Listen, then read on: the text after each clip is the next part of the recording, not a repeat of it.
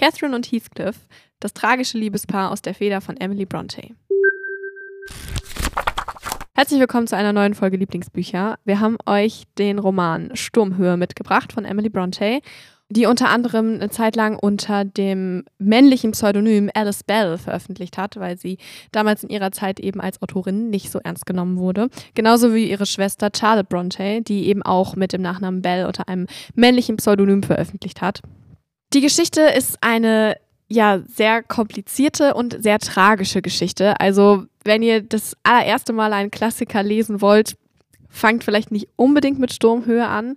Wenn ihr aber auf tragische und verwickelte Liebesgeschichten steht, dann ist es eine sehr große Empfehlung.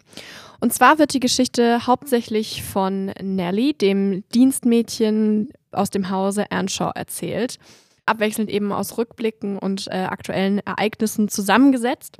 Und ich bitte an dieser Stelle alle Hardcore-Bronte-Fans und ähm, Sturmhöhe-Leser, äh, mir das nachzusehen, wenn ich winzige Details vergesse oder ähm, was nicht genauso formuliere, wie ihr das formulieren wollt. Das ist einfach ein sehr kompliziertes Buch, aber ich versuche es, so gut es geht, zusammenzufassen. Es ist so, dass in einer in der reichen Familie Earnshaw eines Tages ein Findelkind vom Vater mit nach Hause gebracht wird.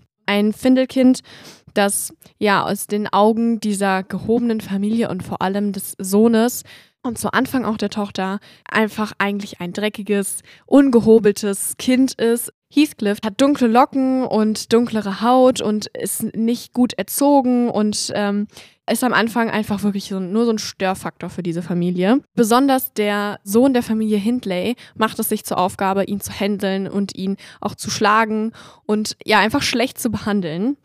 Und auch Kathy, die äh, jüngere Schwester, ist zu Anfang nicht sehr begeistert von diesem neuen Geschwisterchen. Aber mit der Zeit erkennt Catherine, genannt Kathy, in diesem Jungen eben einen Verbündeten und sogar einen Seelenverwandten, wie wir später merken werden.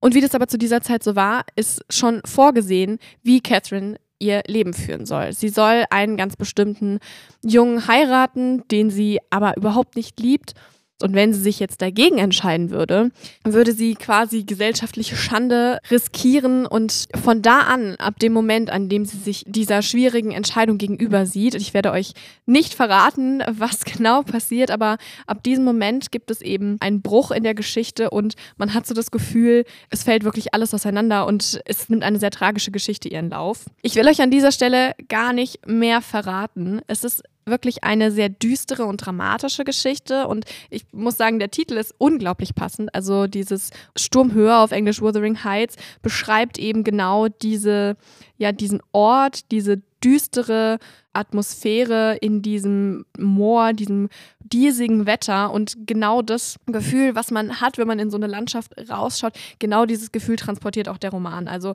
ja, diese Liebesgeschichte, die so tragisch immer wieder zerbricht und man wünscht sich aber, dass es funktioniert und immer wieder taucht ein neues Problem auf und man denkt sich, ach, wenn doch einfach nur, dann würde doch. Und also wirklich zum äh, Herz zerreißen und mitfiebern. Und ja, wenn ihr euch jetzt nicht von dieser Düsternis abschrecken lasst, sondern ja Lust habt auf diese tragische und doch wunderschöne Liebesgeschichte, dann kann ich euch diesen Roman wirklich nur sehr ans Herz legen und ich wünsche euch sehr viel Spaß damit.